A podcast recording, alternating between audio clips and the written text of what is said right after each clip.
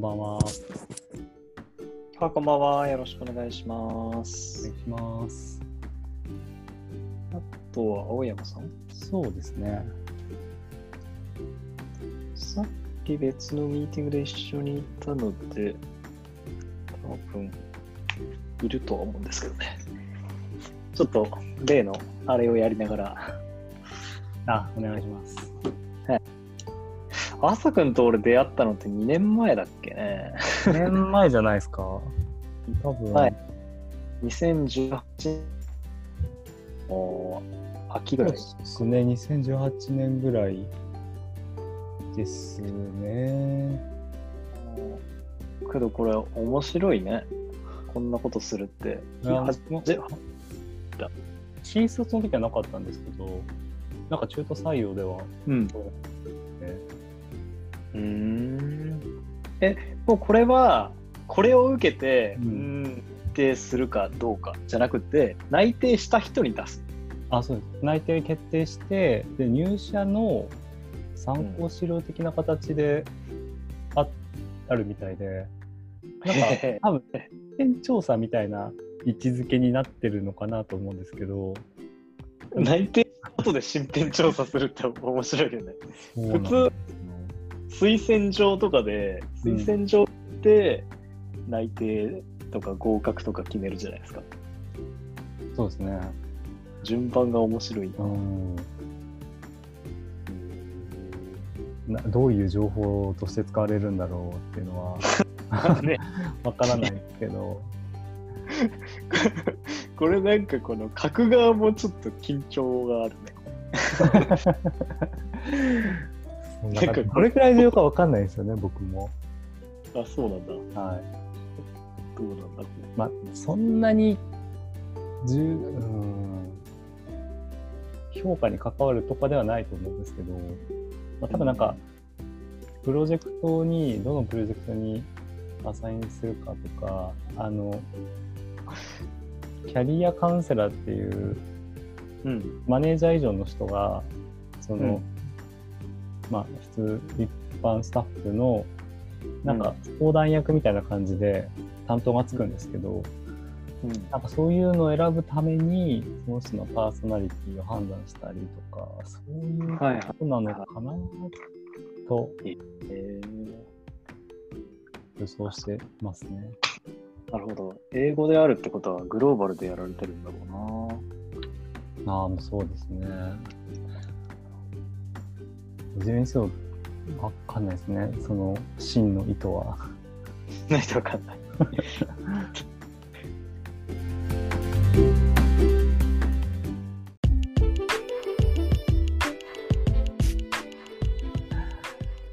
いや、そういえばニックネーム、このラジオ内ではどうしようかなって、ちょっと考えてたんですけど、おう。ニックネームで呼び合った方がいいんですかね。ニックネームでいきましょうよ。あ、定着と？まあ、朝くんは変わんないけど。そうね。ちょっとなんか本当に、いやでもどうどうなんだろうな。でもこのチャット上はニックネームで、リアルだとニックネームじゃないって、なんか、それはニックネームなのかっていう。ペンネームとかに近いよね。まあそうですね。で、その辺書いうんニックネームに、さんとくんとかつけるのかっていううん。のも、なんかこう、そうさんとか、あ、ゆげさんみたいな感じで、なんかさん付けしちゃいそうな感じなんですけど、あー、あ、そういうことか。そうなんですよね。これは確かになんかさん付けつけるパターンもあったな。ああ、確かに。うん、確かにその辺難しいね。なんかね、ぶっ飛んだやつとかだと呼び捨てになるんですよね。僕前職ハテナの時は、ハテナ ID っていうのがあって、はい。あのそれぞれ、まあ、その ID 名で呼び合ってたんですね。へえで、大体ぶっ飛んだ ID が多くて、はい。あのすごかったのが、チラリズム。チラリズムって面白いですね。ID チラリズムがいて、しかも女性ですよ。女性また、また変わった人ですね。そう。だから、大一ラリズムって言って、最初はマジで、え？みたいな感じだったけど、もう慣れ、慣れたら、もう、すごいそれが普通になる。まあ、最初ですよね。うん。こう最初の、最初こう、さん付けするとその子のさんつけないと気持ち悪いし、みたいな。そうそうそう。こんな感じなんだろうなって。うん。えー、なんかその、ハテナ ID で、太郎19333とかいなかったんですか？えー、っとね、その場合はいたけど、その場合はやっぱりフルフルにはならないですね。多分太郎さんに。なるほど。うんあの、よくある、この ID は使えませんみたいな。ああね、そうそうそうそうそう。結構、数字を入れてください。うん。それはよくありましたね。いやーでも本当に変な名前たくさんあったな。だけど意外と、一回浸透したら何も言わ持たなくなるんですよね。まあ、確かに。なんかもう、ニックネームって結局記号じゃないですか。そうですね。だから一回定着したらこっちのもんっていうか、ね、特に変わらないですよね。まあ、慣れですよね、本当に。うん。そうそうそうそう。うんなんかあの、よくとも、まあ、女性とかでだとあれがあるかなと思うんですけど、名字変わっちゃうと、もう、うん例えば田中さんっていう人がいたら、田中さんから鈴木さんに変わったら、もう田中さんではなくなるじゃないですか。うんでもなんかこう、長年こう、田中さんで呼んでるから、こう鈴木っていうのなんかすごい違和感があって、そのそのまま田中さんで呼んじゃうみたいな。ああ、あるあるある。だからもうある意味こうニックネームになっちゃうというか、うん。それはね、確かに。でも、ニックネームの効果は大きいよね、本当に。一気になんか距離が縮まる感じがする。まあ、最初はちょっとね、気恥ずかしさとか、あのースラックのつぶやきでもあれあったけど、うん自撮りとか、ああいうのも最初ってすごい恥ずかしいけど、一回峠を越えちゃったら、もう構いなしじゃないですか。確かに。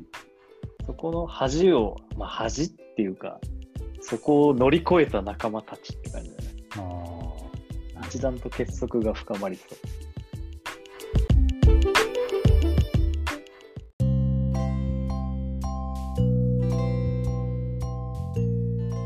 これって、まあ、ニックネーム呼びはニックネーム呼びとしてあって、なんかその、例えば、敬語使う、使わないとか、なんか、言ってたんですか？ああ、敬語、そうですね。敬語は言及されてなかったけど、でも僕はね、敬語好きなんですよね。この辺、うん多分、ショーンとは意見分かれるんだけど、あいつは敬語撲滅派で、俺はあ好きなんですよ、ね。僕はどっちかというと敬語好きな方で、なんかあの、そまあ、なんていうんですかね、慣れとかそういうのはあるかもしれないんですけど、う。うん。うん、まあ、なんか敬語使ってる方が安心するというか、安心する、うんそう。安心するし、時折見せるタメ語のインパクトが強くなるんですよあね。あ、なんか常時タメ語だと、うん、ふなんか腹立つ時の方が 全体的に多くなる気がするんだよな。まあ、わかんなくはないですね。だから、こう、出会い頭でタメ口だと、ちょっと、ちょっと近いなって感じたりして、ちょっとまだそこまで仲良くないからみたいなそことを思っちゃうんですよね。う。そう。あと 20BA だと僕は年長なので、ああ、すると特にあのイラッと、まあ、したくないんだけど、うん。やっぱ合うんですよね。これは、ちょっと人間心理上というか、日本人だったらこれしょうがないわ。なんか言語的な構造上そうなってると思う。そうです。まあ、それをもうなくすんだったらもう英語にするしかないですね。英語 全部。とかだ、もう関西弁とかにしてほしい。なんだったら。あのーだってもう敬語とタメ語っていう選択肢がある中で、うん敬語にタメ語を取ってるって時点で、あ舐めてんなっていう、こう、受け止めちゃう構造に残念ながらなっちゃってるんで、そうなんですよね。これはちょっといかんともしがたいですね。や、なんか僕あの、大学4年の時に、ちょっとだけ、あの、フランスに行った時に、基本的なコミュニケーションってやっぱり英語とか、そういう感じになるんですけど、うん。やっぱりなんか、不思議と、あの、英語とかフランス語で喋ってると、人と仲良くなりやすいなって。ああ、わかる。なんか日本語ってこう、距離を取る表現って結構あるじゃないですか。うんまあ、敬語だったり、なんかそういうのがないと、もう、スタートがかなりこう、もう、近いうん。距離感で話さざるを得ないっていうので、うん。なんかあの、会話とかも、あの、話しやすかったり、うん。あとなんか初めての人に対しても、なんか結構オープンな気持ちで話せたり、うなんか本当に使う、話す言語違うだけでこんなに変わるんだなってすごい感じて、でもやっぱり日本語に戻ると、やっぱりちょっと、まあ戻るんですけどね、その感覚とかは。はいはい。あ、それはお大いにありますよ。僕も、僕生まれが高松なんで、はい。一応、一瞬関西人だったんですよ。えー、なので、一応、まあ、四国寄りだから、厳密な関西弁ではないけど、はい関西弁もどきは使えるんですよね。ああ、で、そのもどきは多分、本場の関西人からしたらマジで死ねって感じだと思うんだけど、この関西弁で喋らせてもるもらってる時のうん、仲良くなるスピードは本当に半端じゃない気がする。あ標準語だとなんか、ちょっとやっぱ距離はありますよね。ーよそよそしい感じ、ちょっと、うん、そうそうそうそう。なんちゃうやないですか、みたいな感じで。あ先輩だろうが、うん一回り年上だろうが、なんかぐっとこう、距離を近づけられる必殺技っすよね。あ、なるほど、確かに。うん。まあ、どうなんかいう、うん、C とかも感じないし、だけどこれが東京でタメ語ってなった瞬間、イラッとするんですよね。そうですね。なんか、たまにそのタメ口でも、あの、人をイラつかせない、もう、あ才能持った人いるじゃないですか。あら嵐の、あの、二宮とか、ああ、はいはいはいはい。なんか本当どんな大物に対してもタメ口らしいって聞いて、うんうんそういうのなんかこう、可愛がられてるっていうのなんかみんながみんなそれやると、多分普通に相手をイラつかせるだけになっちゃう。確かに、あれは選ばれた人の特権だからな。そうなんですよね。確かに。そういう言語的なものはあるな。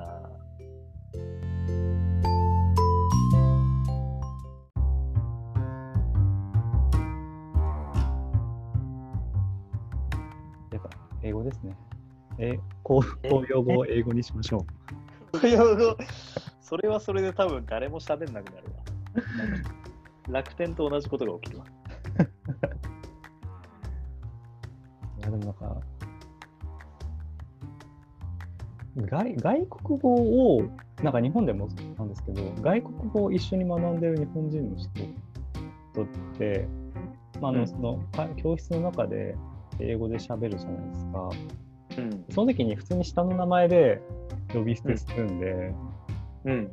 なんかそういうのがあるとその後も結構なんかそこで距離を縮めると日本語に戻っても割とこう、うん早く仲良くなれるあ感じしあま。すね。というか、なんか英語を喋ると本当に人格変わりますよね。なんああ、かすごいすね。普段はコミュ障の人とかでも、なんか全然陽気な人になれるっていうか、おい、じゃあ次ですよね。家でパーティーでもやるかい？みたいな。そのキャラクター発動するのは、あれ面白い。あと英語だとボソボソ発音できないじゃないですか。うん、確かに。カキカキね。ちゃんと発音しようとすると、なんか、ちゃんとやんなきゃ発音しなきゃいけない。あの力入れないといけないから、うん。自然と声も大きくなるし、うん。まあ、それもあってかなんか、こうなんかノリノリな感じに、英語のノリみたいなのってあります？よね。なるほどね。あれは不思議な構造だよな。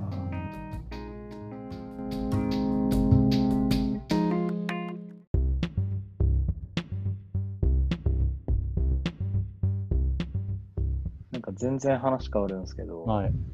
ちょっと今、ある誘惑に負けそうで、どんな誘惑ですか？その誘惑とは、任天堂スイッチが買いたくてたまらないっていうあに負けそうなんですけど、あ、はい。どうですか？ままず、変え、変えます？今ね、あの、通常定価の価格で買うのはほぼ無理だわ。どんなところ行っても無理で、はい。まあ、しかもそそこまで労力はかけたくないんですよ。あで、今、アマゾンとかで通常の定価よりも30%ぐらいで売ってるって感じ。ーあー、なるほど。そういや、やっぱ定価で買うべきですよ。任天堂なんでなんでなんで？なぜ定価にこだわる？いやー、なんかあの、定価、いや、なんかもう、抽選販売で買うべきですよ。いやー、やだ、超やだ、めんどくさすぎ。な、なんです？なんか、自分の時給とかって考えると、はいそんな抽選で並んで当たあ、いやんのか、今もう抽選並ばないですよ。あの、オンライン上ですよ。あオンライン上なの？オンライン上で、てかオンラインでしか抽選やってないと思いますよ。えー、そうなんだ。まあちょっとまあ時期的なところはあるんですけど、結構最近定期的にやってて、ビッグカメラとかヨドバシカメラとか、えー、なんかそういう、あれって倍率高いでしょ？高いと思いますよ。いや、もうなんか、その、いつ、来るんだろうみたいなのでハラハラするのだけでも、もう買いたくて仕方ない感じになってますよ。もう。え、えちょっとそこまだ、ギリギリのとこ踏みとどまってて、あえーあのリングフィットアドベンチャーがやりたくてたまんないんですわ。あ、いやー、あれ結構きついらしいですよ。いや、そう、だからいいじゃん。ジムは、ね、行けないし、家で、ね、いるとやっぱり運動不足になるしってなった時に、こんな楽しく運動できて、しかもみんなめっちゃ効果出てるやんっていうのを見たら、あこれはー買えってことなんじゃねえかっていう。で僕最近それで言うと、別にリングフィットアドベンチャーいらないなと思ってて、YouTube にいろいろそのエクササイズ動画、いやいやいやいやいや、それはですね、もう十分やってきてるんですよ、2え？年。そうなんですか？そう。だどういうけど、どういうのやってきたんですか？え、あ俺がね、一番好きなのはメトロンブログって言って、トロンブログ？あおしゃれな、あのーダンサーなんですよ。アメリカ、アメリカで活躍してるブレイクダンスのはい。日本人トップ選手はい。がやってる、すごいおしゃれなアスリートやつがあって、あれはもうすごい好きで、よく見てやってたんですけど、はい。ちょっともうマンネリ化してて、あもう飽きてきたんですよ。ーなの、で、も次のステージに行っちゃいたいなっていう。う、えー、僕最近、あの、自粛期間の時からやってるやつが、うん。なんか、多分そのメトロンブログよりは激しくないやつなんですけど、うん。今あの Slack にあげたんですけど、で、その30分って大変だな。これ60分バージョンもあって、ええめちゃくちゃ大変じゃん。わお。これ結構ハードですよ。いや、これ ?30 分。いやー、これは俺続かなそう。まあ一番短いやつで10分とかあるんですけど、うん。えなんかね、俺、この、こういう動画のはい。欠点としてあるのは、あの最初はやるんですよ。ただ、なんかこれ別に実際トレーナーがいて、はい、何々さん、あともうちょっと頑張りましょうみたいなこと言ってくれるわけでもなく、はい。やめようと思えばやめられちゃうじゃないですか。ああ、まあまあまあ、やめられちゃいますね。そう。だから最初はいいんだけど、継続してるとだれるんですよ。っていう問題があって、ちょっとね、強制力が弱いなという欠点に気づいてしまったんですよ。なるほそど。れで、もうゲームしかないのではっていう。それで、高えなーって思いながらも、うん、しかし自分の体のためだという言い訳をしながら、他のソフトも見ちゃってるって感じ。ほど。リングフィットアドベンチャーでも楽しそうですもんね、これ。だめっちゃ楽しそって、それこガッキーが CM でやってるの見てめっちゃ欲しいと思っちゃいますね。う。YouTuber もみんなやってるしね。いやーちょっと見事に任天堂の戦略にやられてしまっいや、でもこういうのうまいですよね、任天堂って。た。いや、本当にうまい。過去、過去のやつだと Wii、Wii Fit とか、うちの母親やってたんですけど、きっとね。あれはあれでまあ、すごい画期的だなと思った反面、いちいち Wii を起動しないといけないっていうめんどくささがうん発生するんで、うん。そこはちょっとやんなくなっちゃいましたね。だんだんと。うんうんうん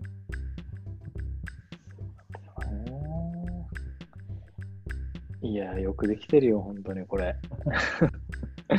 恐ろしいよ、この戦略はよ。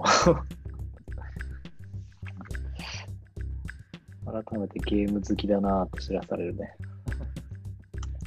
恐ろしい。ゲームだと思えば気持ち楽ですもんね。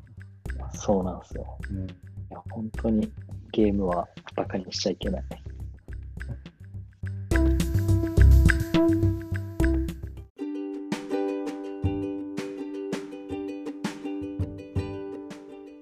まあでもなんかこうやってね、うんあのーいろんなメンバーとやってほしいですね。個人的にはちょっと MBA の受講してる人とかにも参加してもらったらなんかおも面白そうだなっていう気がしてる。いや、そ、そこなんですよね。やっぱりこのオンラインの弱いところって、おオンラインで初めまして結構ハードル高いな。確かに、もちろの時とかも、仲介入ったからあれだけど、仲介いなかったらちょっときついですよね。あ、仲介なしは無理ですね。みたいな。なんか聞いてる側もそわそわする。なんかその、仲介役がいないと、やっぱオンライン上ではちょっと話しづらいというか、うん誘いづらいですね。そうね。まあでも逆に言うと、仲介役がいれば割とうん。いいのするっちゃすると思うんで、そうです試ね。したいですね。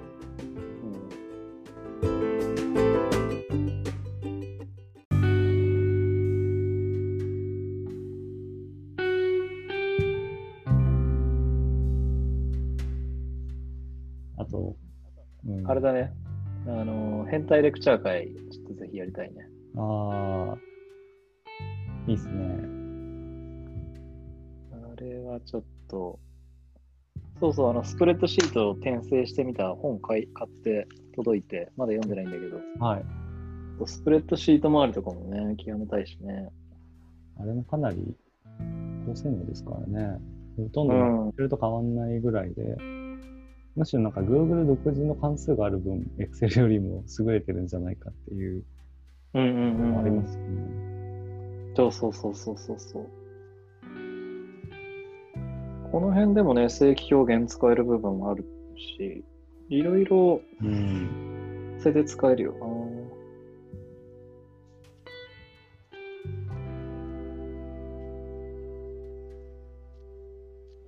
おすげえな。いや、でも面白いですね。そのね。まさかの転生もので技術を書くっていう。新しいよな。やっぱり兄弟生って本当にこういうとこもうぶっ飛んでるよな。意味意味わかんないですけどね。先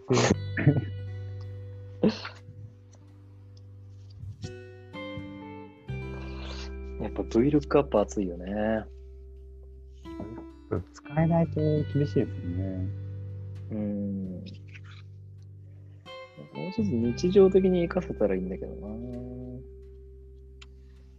日常、難しいですね。日常で Excel 使うことって、まあ、なくはないのかな。20BA でもうちょっとなんか活かせるところがあったら、うんそうそうちょっともう疲れるな。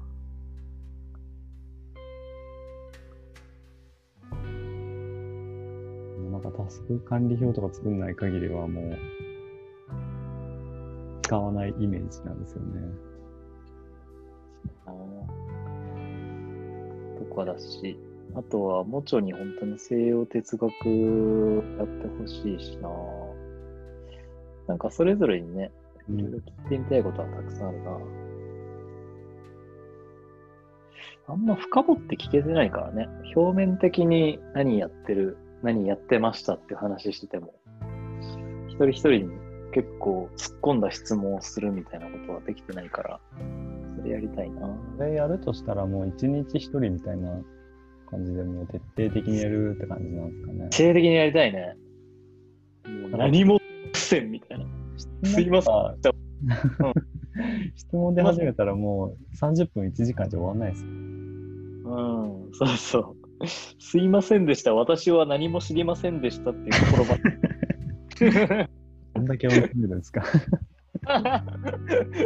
いません。知ってるとうぬぼれてましたっていうぐらいまで。ソクラテスじゃないですか、も ソクラテスでも多分こんな激詰めしねえ。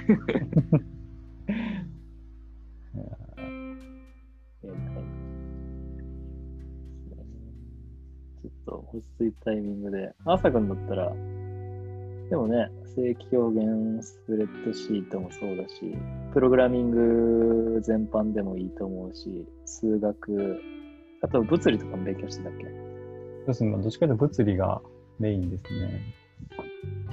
大学で。猿でもわかる物理やってほしい。いやー。わかんないですよ。いやいや。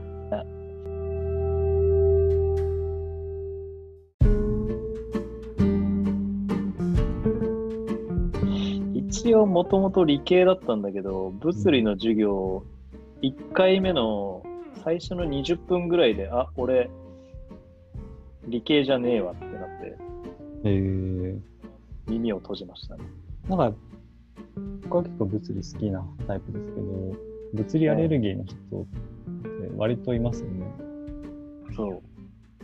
僕、中学まではバリバリ理系だったんですよね。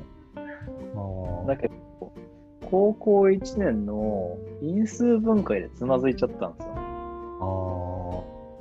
ああの、なんか中学の時までの因数分解って、この割り切れる気持ちよさあったじゃないですか。ちゃんと数字に。ーはい。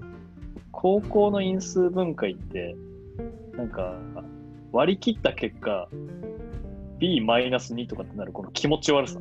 あれがなんか許しがたくて。はい。それでなんか嫌いになって、で、正規表現じゃねえや、なんだっけ、三角関数か。はい。その辺も嫌いになって、ってなると、物理も同時につ積むじゃないですか。そうですね。物理は、やっぱ微分積分らへんがそうそうそうそう。わかんないと、そう。すっきり理解できないですもんね。うんだから連鎖的に嫌いになってしまったので、そういうちょっと嫌いになった人向けに、ちょっとなんとかしてほしい。難しいなぁやっぱり物理語る上でやっぱ数式ってこう離れられないというかああ、あ、ちょっとなんかそもそもなんかすげえアホな質問してみたい。アホな質問別に数学なんていらねえだろみたいな。何のために数学勉強すんだよ、ボケーみたいなことを質問、あー的確に答えてもらったり、ツッコミどころだったた容赦なく突っ込んでいって、どっちが勝つかやってみたい。いやーそれあれですよね、高校の先生、高校とか中学の先生が困るそうそうそう。ね。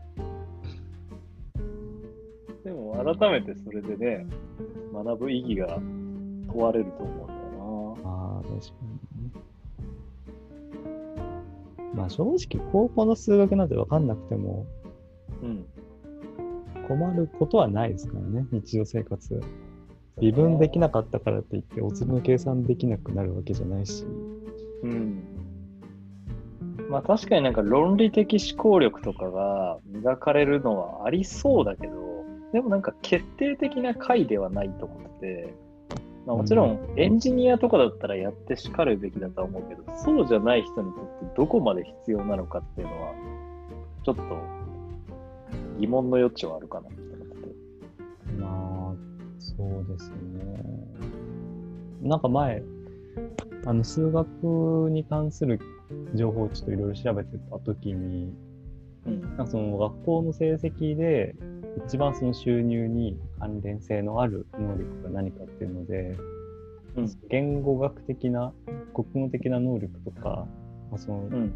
まあ、歴史的なそういう論理歴史的な論理を理解する能力よりもなんか数学的なうん。そういう思考力の方があの、収入に対する影響度っていうのは大きかったしですね。あ収入で攻めるパターンか。パターン まあ、あとはなんかあの、まあ、ちょっとここまでいくと俺そうじゃねえしってなりますけど弁護士とかでもなんか法学部とかに行く人とかなんか結構司法試験とかなんかそういう試験に突破する人たちって結構割と数学とかもなんか得意な人が多いなっていうイメージ嘘ありますよ。それ多分、兄弟に閉じた話じゃないか。わまあ早稲田の法学部舐めちゃいけないよ。いや、はい法学部の中でも司法試験に突破する人たちですよ。ああ、なるほど。早稲田の法学部はア法学部と呼ばれてましたからね。いやーどうなんですかね。あの、最近思うんですけど、まあ、そのビジネス的な、まあ、計画を立てたりとか、うん。なんかそういうところって意外と数学的な考え方使ってたりするのかなとうん。思うのと、あと、数学イコール計算って思うと、うん。日常で絶対使わない知識多いんで、うん。なんかそうではなくて、なんか数学的な考え方ってなると、もうちょっとなんかこう身近に感じられるのかなと思うんですよ、うん。うん。うん。うん。うん。証明の立て方だったり、うんなん。かちゃんとこう論理を積み上げられているかだったり、うん。あと最近、まあ、数学を勉強してて感じたのが、あのまあ、難しい問題とか、なんか分かんない問題に直面したときに、どう対応するかっていうところの、まあ、対応力、対応方法っていうところも、割とその、数学の問題に対してだけじゃなくて、なんか他の、まあ、日常の問題であったり、そういった未知の問題に対する対応方法としてうんこう役に立つんじゃないかなって思うんですよね。なるほどね。そういった意味で、まあ、勉強する意味はあるよっていうのは、こう、言えるんじゃないかなって思うんですけど、どうしても知識そのものっていうよりも、もうちょっとメタなレベルでの考え方っていうところにうん出。ますよね、そうなると。うん。うん。うん。やっぱこの変態レクチャー会は、うん、なんかもう、お互いプロフェッショナルとして、すっごい深掘ったところを聞くっていうこともやりたいし、うん、じゃあアホになって、うん、学生が聞くような質問に答えてもらうみたいなことも言ってみたいな。あ意外と子供の質問って本質をつくからね。ーそれねでいるの？とか、やんなきゃいけないの？みたいなのって、すげえむずいよね。まあ、難しい。かに言われたら、みたいな。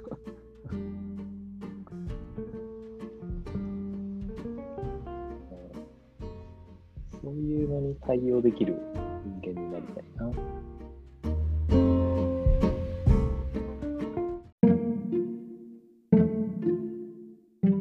ちょっとなんか話しながら例のやつ書いてんだけああ、ど、はいはいはい。候補者の最大の短所は何ですかってうん書きに聞いてね。大丈夫ですよ。あの、うん僕は見ない内容なんです、それは。え、ちなみに、はい。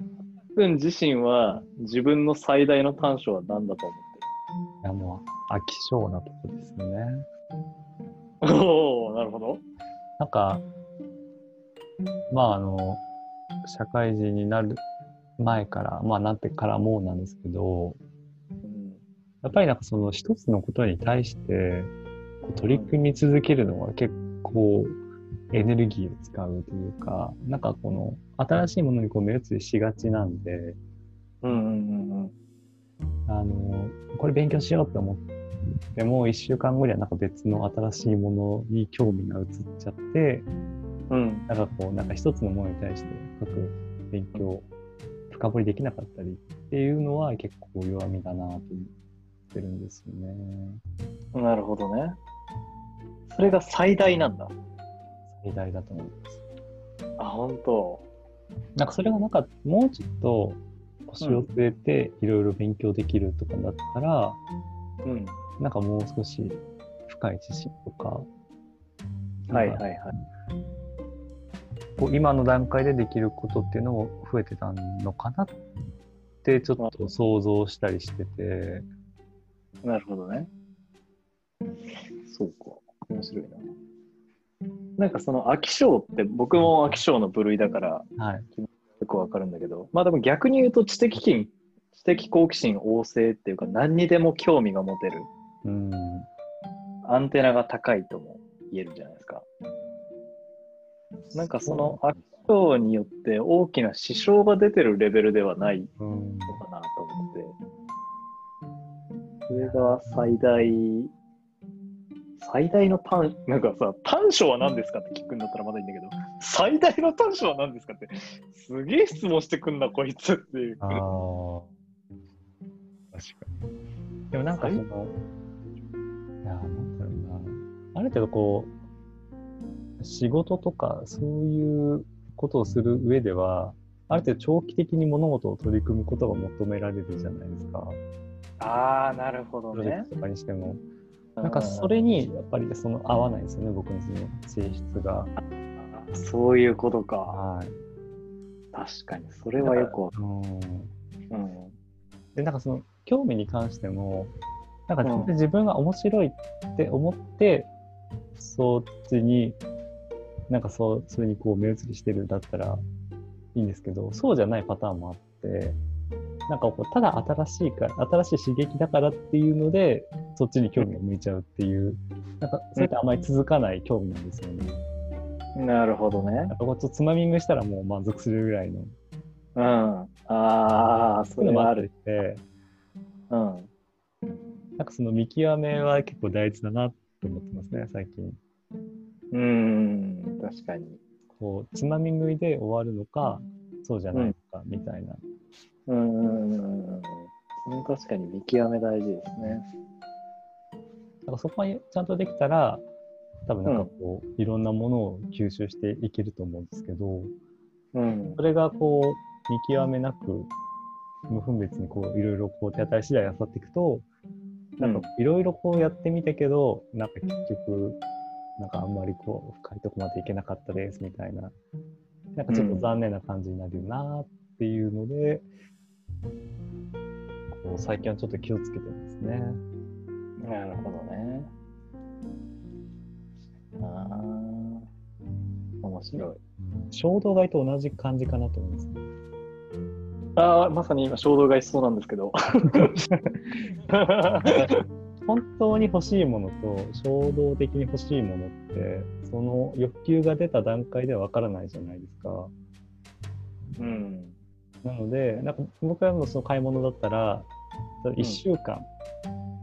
を寝かせてみて、うん。それでも欲しくなるんだったら、うん。まあ本当に必要なのかなっていうので買うし、うんやっぱ。りいらなかったなってなったらもう買わないしっていうので、うん。まあそういう見極めみたいな感じにしてるんですけど、うん。偉い。興味に対しても同じように、うんあ、これ面白そう、なんか勉強してみようって思った瞬間に始めるんじゃなくて、うん。ちょっと1週間寝かせて、うん。本当に興味あるのかなみたいな。なんかもう、ちあなるほどね。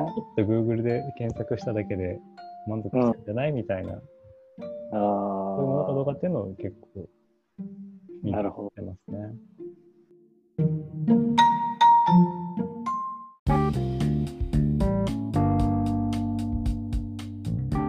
なんか僕は最近なんかその辺の価値が少し変わってきてて、はい。昔、ほんとちょっと最近までは、その欲しいものは買わない。はい。必要はい。なんか、なんか音鳴ったけど大丈あ夫？あの、たまに Google ホームが勝手に喋り出すんで大丈夫です。ああ、よくある。そうそう。欲しいものは買わないけど、必要なものはうん。お金出して買うっていう価値観はい。だった。でこれは結構うまくいくんですよね。はいはい。大体欲しいものって本当に衝動的なものばっかりで、うん。逆に仕事で使う大事なものとかだったらしっかりお金かけた方がいいっていううんのなんですけど、でも最近ちょっとその一方で価値観として、はい。あの、ためらうことは、ためらいをなくすことが最大のライフハックっていうのが最近の自分のテーマにあって。なんかためらうっていうことの時点で、そしてそれについて悩むっていうこの時間のロス、はい。精神的ストレスってすごい大きいなって思ってて、はいそういうのをなくすと一気に行動力が上がるから、いろんなことができるようになるっていうのがあって、だからこの、いやー、買いてえなーとか、いやー、だけどなーみたいな、この葛藤してるぐらいだったら買っちまえっていう、こういう新たな自分もちょっと出てきてて、なるほど。最近そいつをよく見つめてるけど、まあな、なかなかいいやつなんじゃないかなって気がしてて、最近ちょっと少しお付き合いしようかなっていう気持ちにななるってます。なんか買い物系はどんどんお金なくなっていくじゃないですか。うん。だからなんかこう際限なく買い続けてるとちょうんっと辛いなっていうところあるんですけど、なんかそうじゃないものに関しては、もうとりあえずやってみた方が早いなっていう、うん。なんかこう、やらない、こう想像の中だけでうん。こう悩んでるのって結構な時間だなっていうのはうん。感じますね。確かにね。いや、本当に、エネルギーも時間も限られてるからね。お金もそうだけど。うんだけど、きっと、任天堂スイッチを買ったら、生産性が6倍ぐらいになるんじゃないかな。やべえ、やべえ人間の発想だな。あじゃあ一回否定してみたらいいじゃないですか。もう、任天堂スイッチはいらないっていう前提で、こう自分の気持ちを、意見を組み立てる。あのね、なんかそこで厄介なのが、あのリングフィットアドベンチャーなんですよ。あれはね、うん。健康っていう最大の武器を持ってるんで、ちょっと何も言えないんですよ。増えんだよ。そしたらもう買うしかないんじゃないですか？そうそうそう。そういう結論になる。まあ、買うしかねえな。よし、じゃあ、アップンが言ってくれたことだし買おう。この効果をお知らせください。僕もリングフィットアドベンチャー買うかどうか決めるんで。おおー、ちょっと任せろ。ムキムキになるわ。ということで、欲に負けたところで。いや気づいたらもう50分ぐらい経ってましたね。そうですね。じゃあ、今日はこんな感じで。はい。はい。また次回も楽しみにしてます。はい、ありがとうございます。じゃあ、ありがとうございました。お疲れ様です。お疲れ様です。